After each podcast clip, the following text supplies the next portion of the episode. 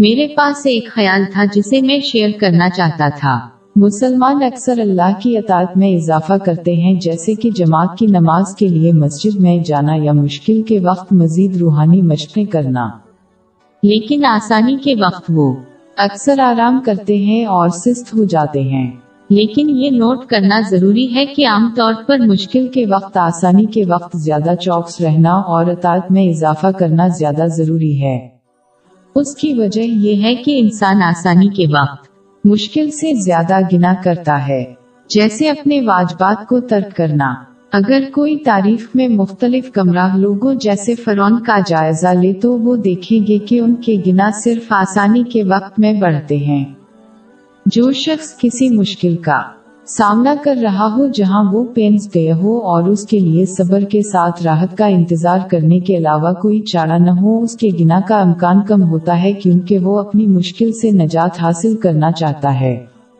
جبکہ آسانی کے وقت کا تجربہ کرنے والا شخص لطف اندوز ہونے اور دنیاوی چیزوں میں زیادہ ملوث ہونے کی بہتر پوزیشن میں ہوگا جو اکثر گناہوں کا باعث بنتے ہیں۔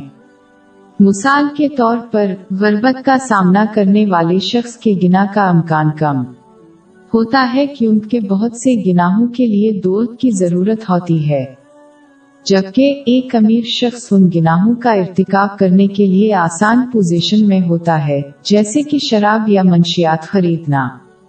اس لیے مسلمانوں کو اس بات کا خیال رکھنا چاہیے اور اس بات کو یقینی بنانا چاہیے کہ وہ آسانی کے وقت اللہ کی اطاعت کو برقرار رکھے یا اس میں اضافہ کرے تاکہ وہ گناہوں اور نافرمانیوں میں مبتلا نہ ہو اس کے علاوہ جو اللہ کا فرما بردار ہو، اس کے احکام کو پورا کرنے سے اور اس کی ممانتوں سے پرہیز کرنا۔ آسانی کے وقت، مشکل کے وقت اللہ کی نصرت حاصل کریں گے۔ اس سے انہیں کامیابی سے قابو پانے میں مدد ملے گی۔ باپ سینتالیس آئیت سات۔ اے اہل ایمان، اگر تم خدا کی مدد کرو گے، تو وہ بھی تمہاری مدد کرے گا اور تم کو ثابت قدم رکھے گا۔